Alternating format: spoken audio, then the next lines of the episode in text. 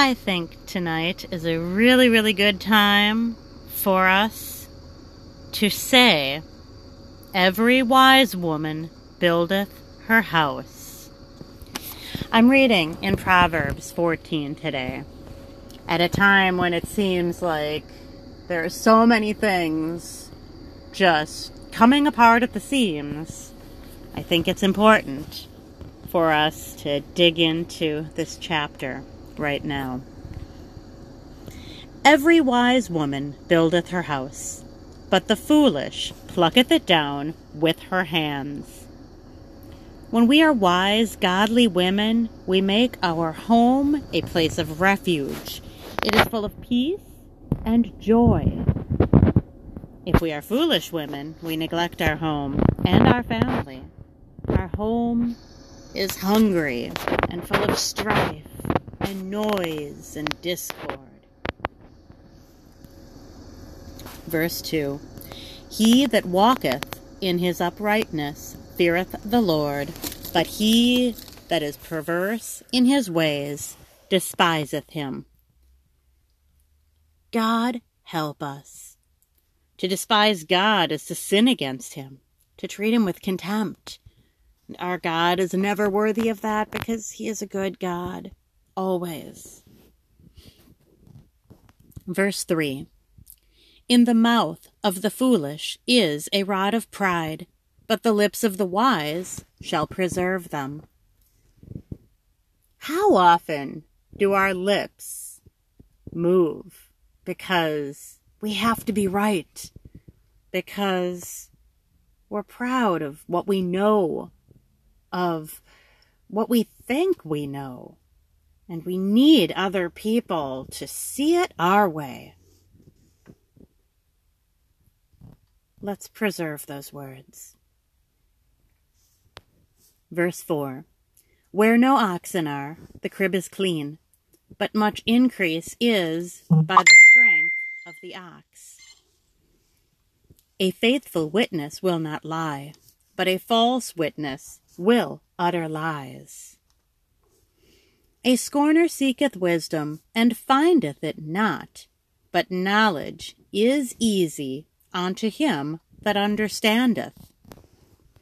Go from the presence of a foolish man when thou perceivest not in him the lips of knowledge. What's the point? Why spend our time with someone who we know is foolish, who we know is not seeking the wisdom of God? The wisdom of the prudent is to understand his way, but the folly of fools is deceit.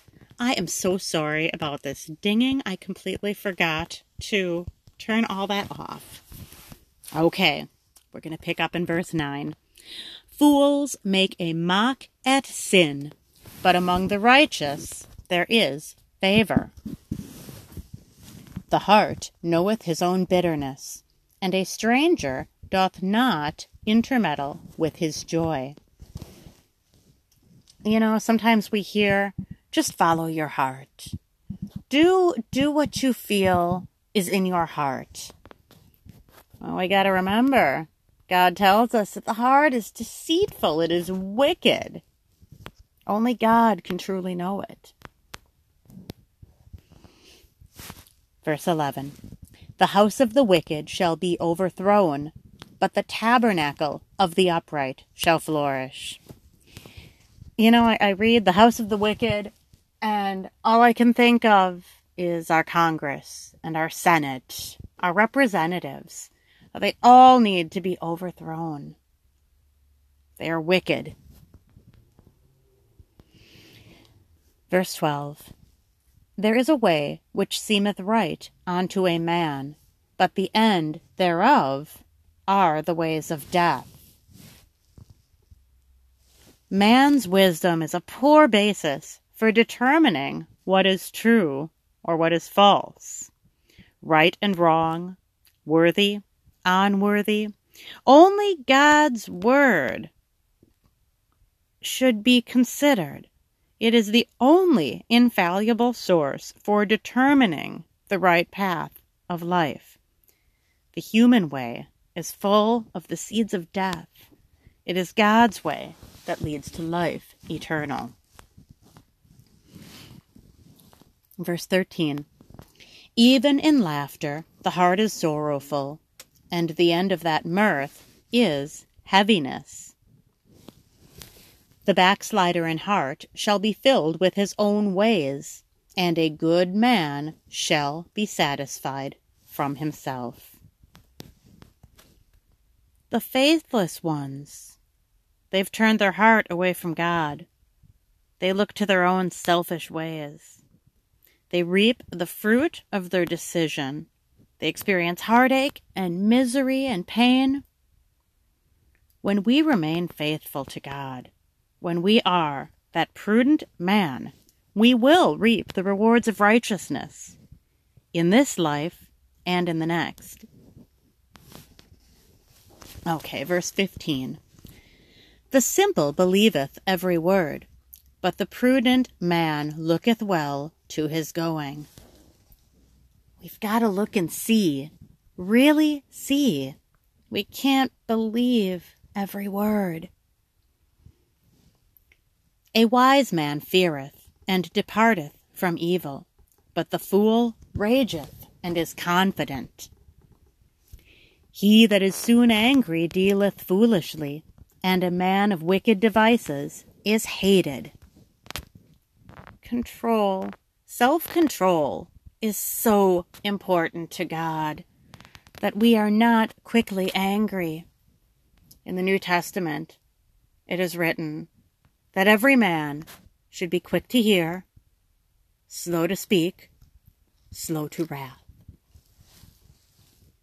Verse 18 The simple inherit folly, but the prudent are crowned with knowledge. The evil bow before the good, and the wicked at the gates of the righteous. The poor is hated even of his own neighbor, but the rich hath many friends. He that despiseth his neighbor sinneth, but he that hath mercy on the poor Happy is he. Isn't that one of the most important things for us to live out? Love the Lord your God with all your heart, all your soul, all your strength, and love your neighbor as yourself. Verse 22 Do they not err that devise evil? But mercy and truth shall be to them that devise good. In all labor there is profit, but the talk of the lips tendeth only to penury. The crown of wise, the crown of the wise is their riches, but the foolishness of fools is folly. A true witness delivereth souls, but a deceitful witness speaketh lies. There we have it. Elsewhere in the Bible, it's also written that it is the winner of souls who is wise. Verse 26 In the fear of the Lord is strong confidence, and his children shall have a place of refuge. The fear of the Lord is a fountain of life, to depart from the snares of death. The fear of the Lord is wisdom. The fear of the Lord is a fountain of life. We can't forget that. In the multitude of people is the king's honor, but in the want of people is the destruction of the prince.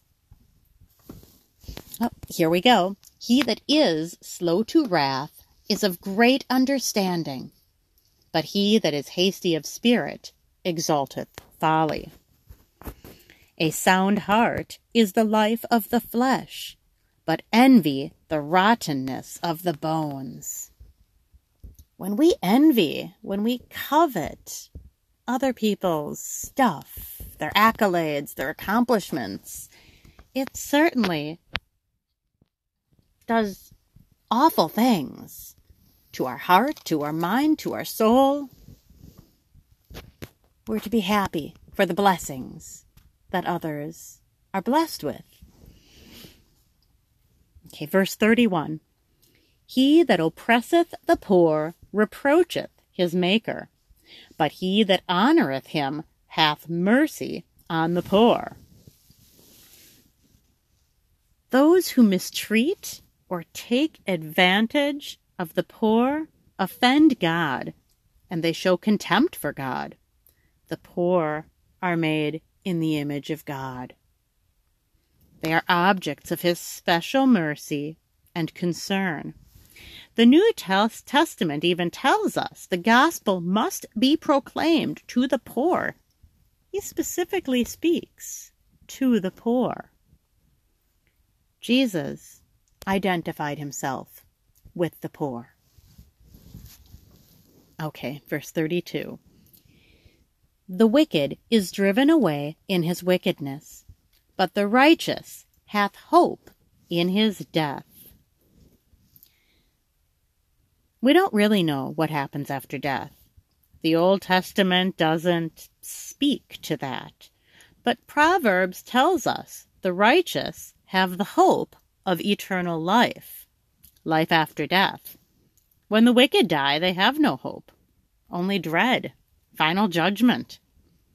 When the righteous die, we commit ourselves to God as our refuge, as our hope the eternal destiny of the righteous and the wicked is spoken of as well in the New Testament teachings of Christ and the apostles. We want to have our hope in Christ for that beautiful eternal life that he promises to those who are faithful. verse 31 or 33 Wisdom resteth in the heart of him that hath understanding but that which is in the midst of fools is made known. Righteousness exalteth a nation, but sin is a reproach to any people. The king's favor is toward a wise servant, but his wrath is against him that causeth shame. It's about righteousness. It's about wisdom, control, and love for one another. You know, we've spent the last year, I think, in such a tizzy. All these crazy things happening. And now we're on the precipice of something huge with this presidential election. And it's really so telling that we have devalued life and liberty and freedom so greatly that we are in the place we are at right now, where our choices are to fight for our freedom or to allow the enemy to come in like a flood and wash over us. Wisdom matters. Righteousness matters, as does truth. And when we stand on those things, we can be certain that God is for us and that no weapon that is formed against us shall prosper.